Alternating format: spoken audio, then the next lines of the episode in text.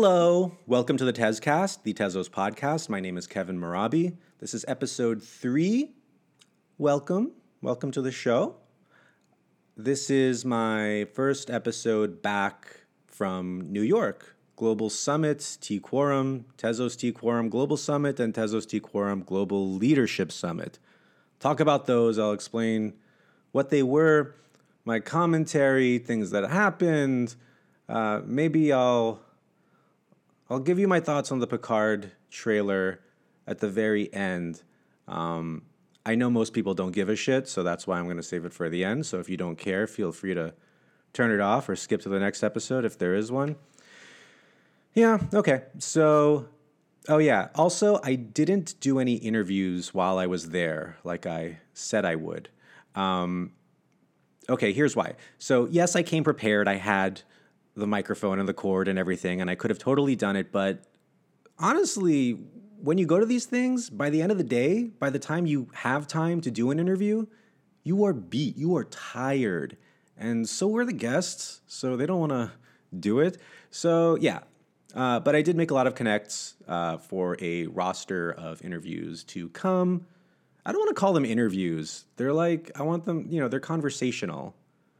People we get to talk to. Let's call it that. Interviews are so, it just sounds so bland. Anyway, um, because, you know, like a job interview, that kind of thing. It's so, anyway. Um, so yeah, Global Leadership Summit. That was really cool. So basically, you have people who run Tezos meetups all over the world. You know, Tezos Tokyo, Tezos London, Tezos um, Tezos uh, t- Los Angeles, mine. That's the one that I was representing. Um, that was very interesting. It was kind of like a U N of Tezos localities. Uh, so you got to meet people all over the world. Um, So if you're listening to this podcast, probably you have a unique interest in Tezos, something that most people don't even know what the hell it is. It's rare that you find other people in person to talk to about this stuff. Uh, so just to be at a so to be at a conference or anything, that's always awesome because you get to have these types of conversations unless you do a conference call with somebody who's working on Tezos stuff, and so are you. But to be in a room with people from all over the world, same objectives, same uh, independent initiative stuff going on, same ideas, same articles we read. It's kind of crazy. It's a very unique experience. I, I think it's it's rare to be uh, in an environment like that. Uh, and it was very nurturing.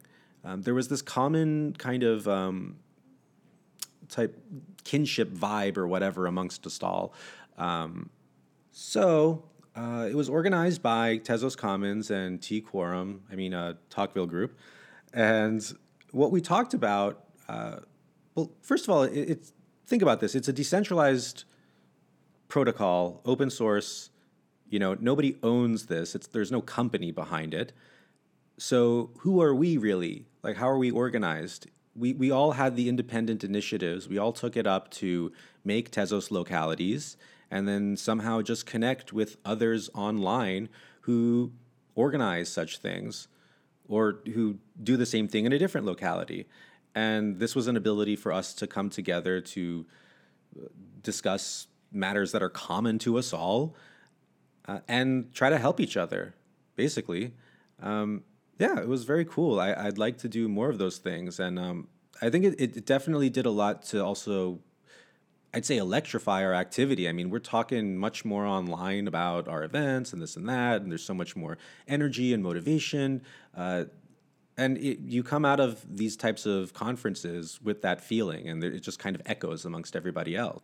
So that was Saturday. And the next day, we had the Tezos Global Summits, the conference. And this was very different from T-Quorum Berlin that we had a month prior. It was very different. Well, for one thing, it was this conference was a couple days long, whereas the one in Berlin was one day long.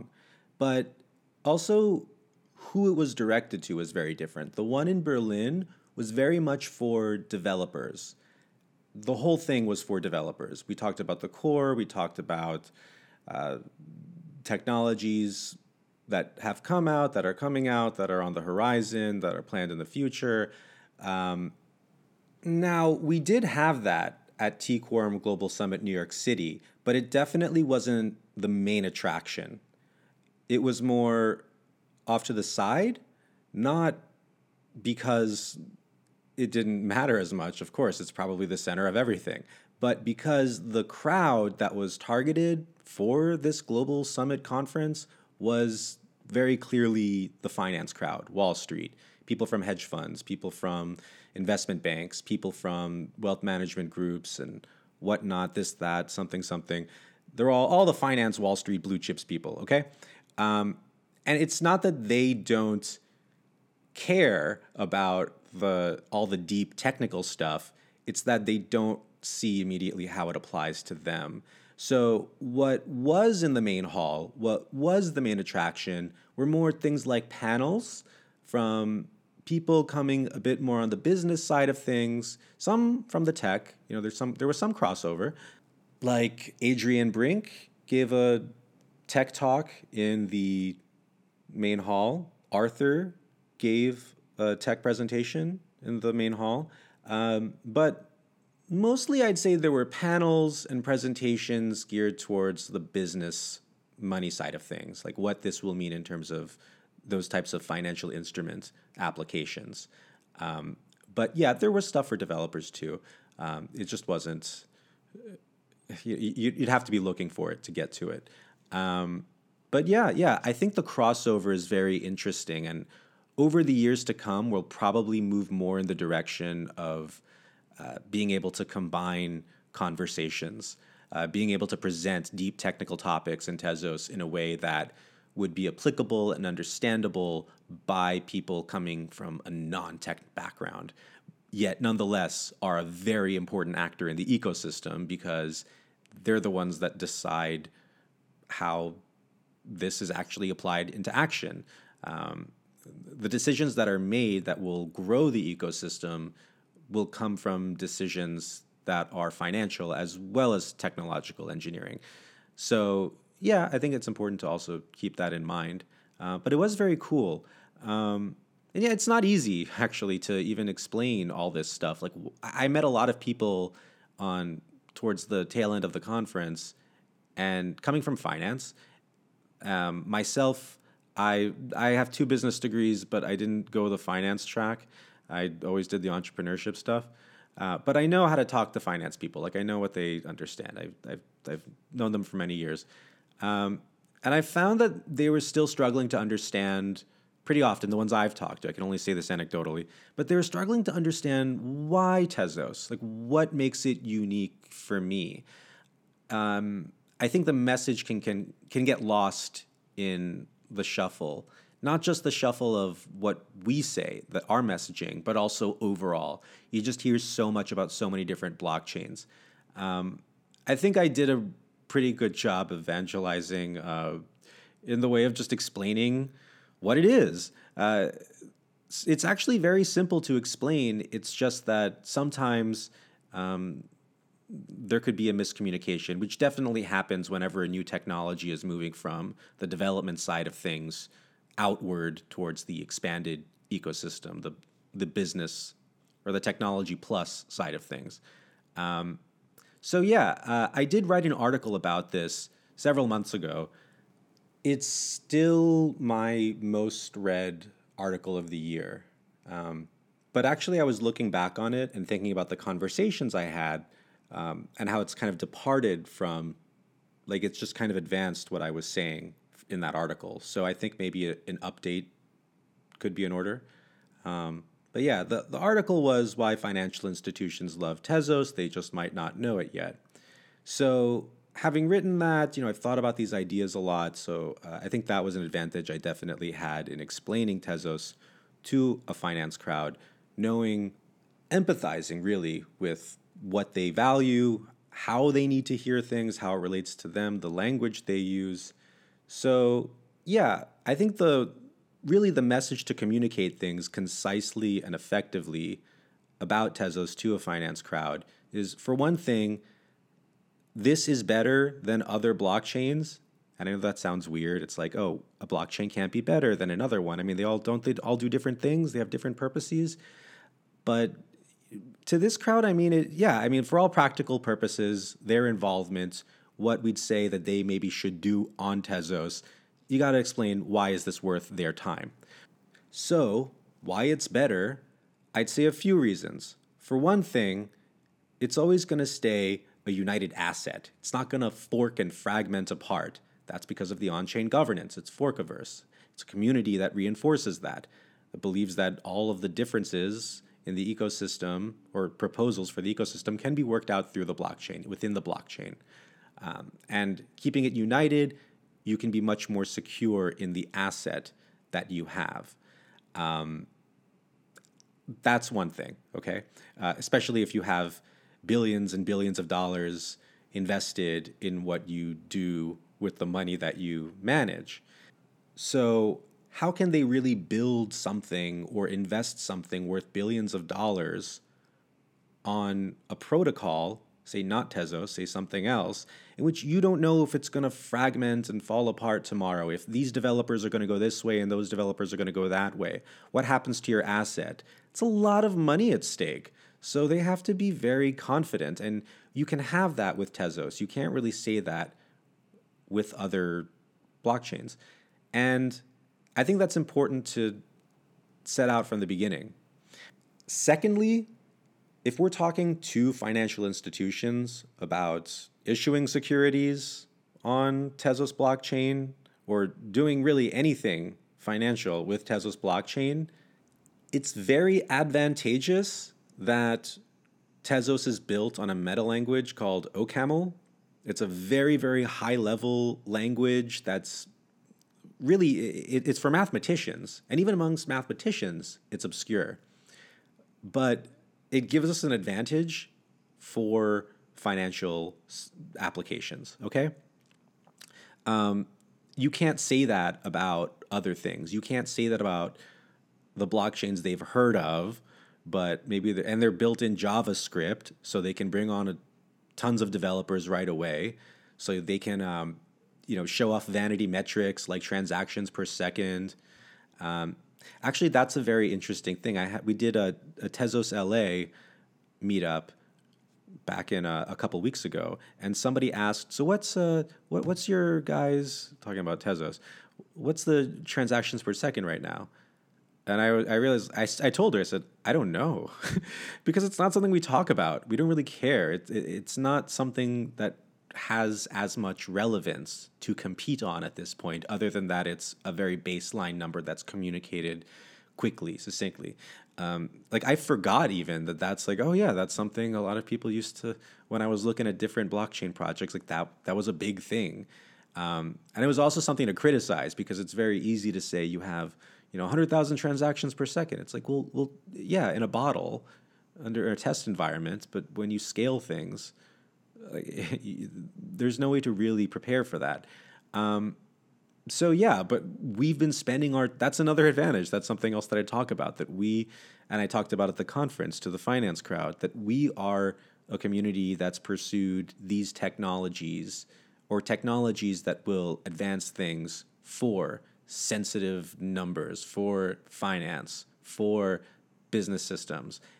Uh, you know, th- there's something very unique about that. And I, I don't think you hear it too much from someone soliciting a blockchain project to you. You hear a bunch of vanity metrics that all kind of sound the same. Um, so yeah, I, that tends to be a good argument. Um, To, to explain that, look, if you want a blockchain that'll do something media-rich, a game or whatever, uh, yeah, go with Ethereum, go with whatever. But if you're looking for something that deals with sensitive numbers and the world of finance, it has to be Tezos. Tezos is the best by far, by far for that kind of thing. Um, and and I, I think it's very satisfying, because it also shows we're not trying to sound as like omnipotent in every sense, that we're actually humble enough to say, yeah, we're not the best at this thing or that other thing, but also who really cares? Isn't it the financial infrastructure that's going to bankroll the rest of technological advancement? And shouldn't you start very high level with things that can be transmitted with formal verification, confidence of formal verification, like numbers and, and baseline numbers, like in a financial security? Yeah, th- this all is so logical. That that sense of co- conservatism, I think, is a very important thing. Um, and when I gave these explanations, the reactions I got were very positive, almost kind of like a relief, like, oh, okay, yes, now I see. It kind of all comes together at that point. But I think in our conversations, the reason why they hadn't realized that earlier on in the conference is perhaps, you know, we're all doing our own thing, our own projects. It's very easy to get lost in the weeds and not know it, um, and to really not be aware, because maybe we're not very much exposed to people on the other side and what they think and what they care about. Understanding of that only comes with practice, with more exposure, with meeting enough people like that, with trying to communicate with them a certain way and then trying it again another time based on what worked and what didn't work, what what was effective as a communication item and what wasn't. Um, so yeah, I think we need to do more of these. I would even go so far as to say we should do some big event like this in New York every six months and maybe other areas uh, that are financial centers to the world. So London, clearly, Um, San Francisco, yeah, you know, maybe even the maybe even Chicago, uh, and I say that because commodities markets, which is like that's something that's going to be, I, I think the very early things that will be securitized will be commodities. That has more of a center toward in the these Midwest exchanges as opposed to Uh, New York uh, and San Francisco.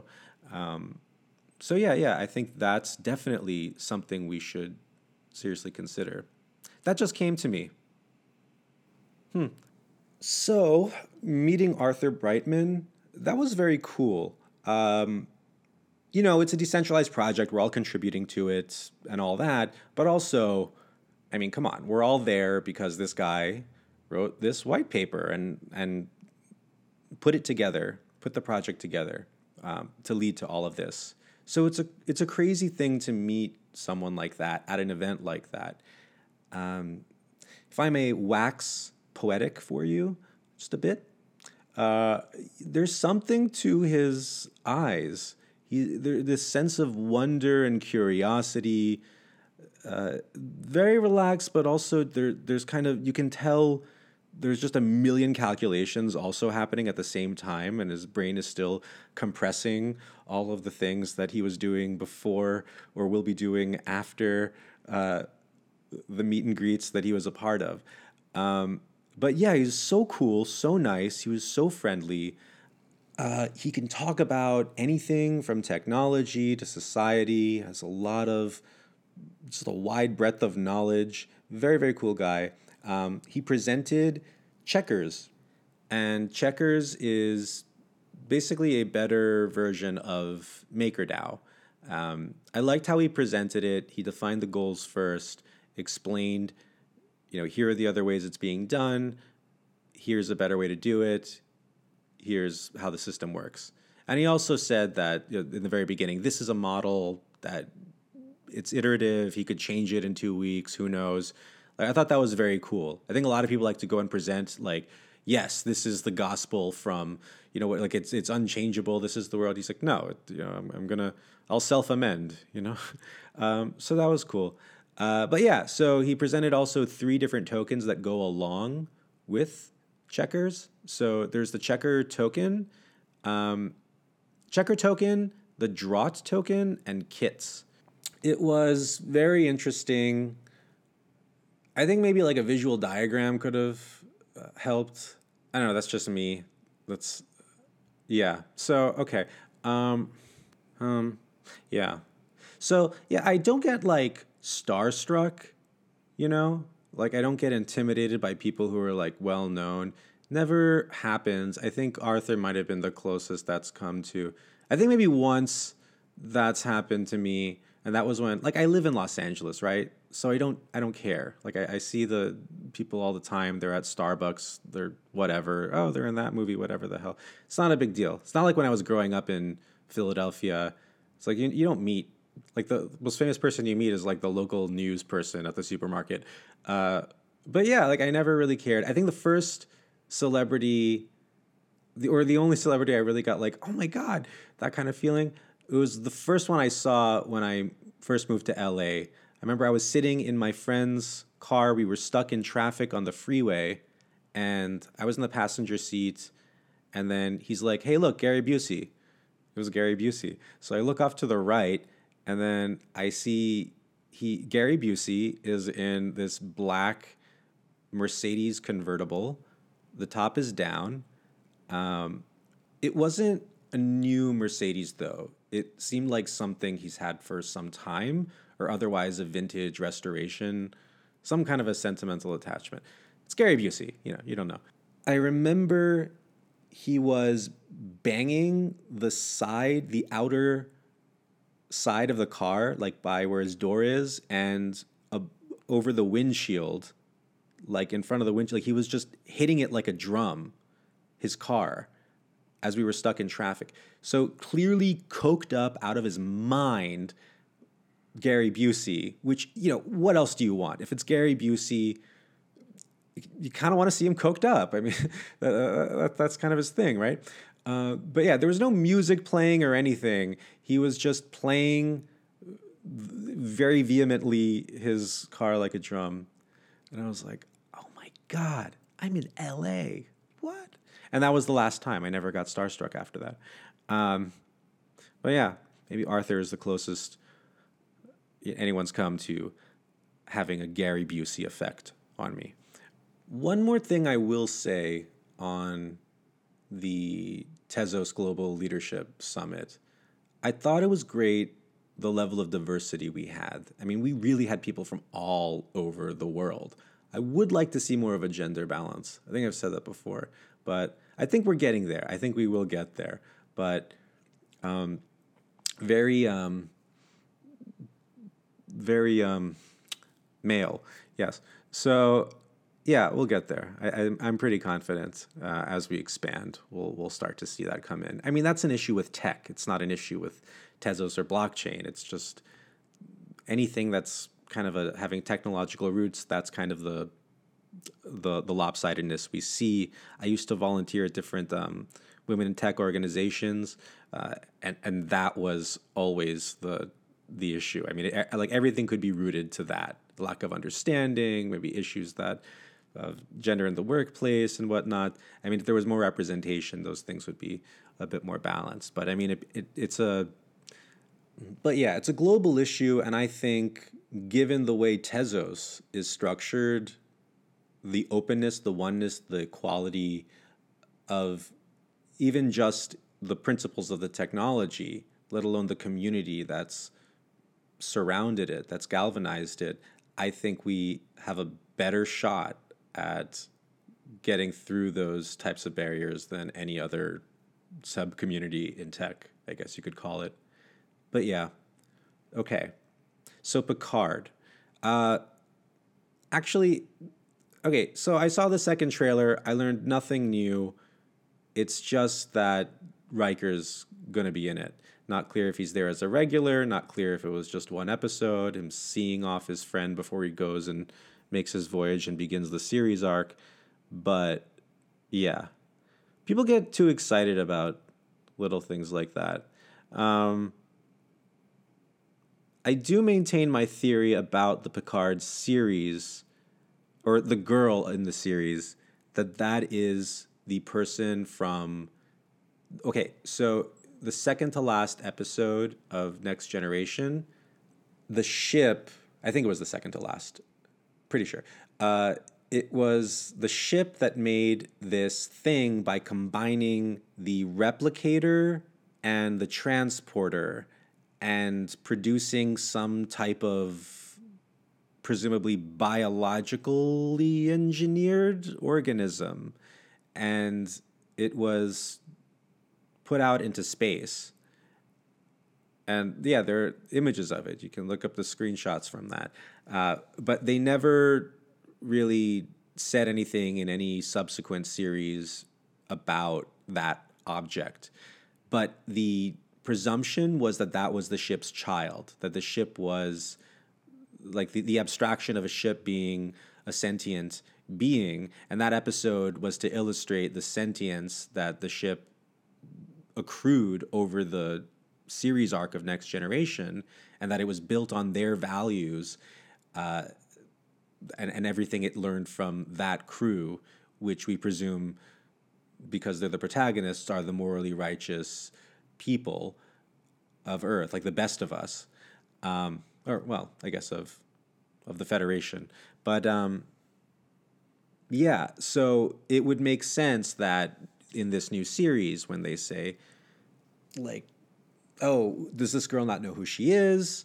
Uh, she says, everything tells me that I'm safe with you, talking to Picard, that this would, and Picard's whole character profile in which he regrets being, not having kids, um, his sadness over the loss of his nephew, which was the closest thing he had to a child of his own, um, that, yeah, in that abstraction, that thing that that ship produced would be the closest thing to an, an offspring, as his career in Starfleet was his work. And that ship and those years were the centerpiece of his career. That's my theory. I think I'm right. Okay, but I digress. Okay, that's the episode. You can follow us on Twitter at, at TezCast. You can follow me. I am at K Mirabi, K M E H R A B I. I'll put the links in the show notes. We should get some interviews going. I got a lot of stuff to do. All right, talk to you.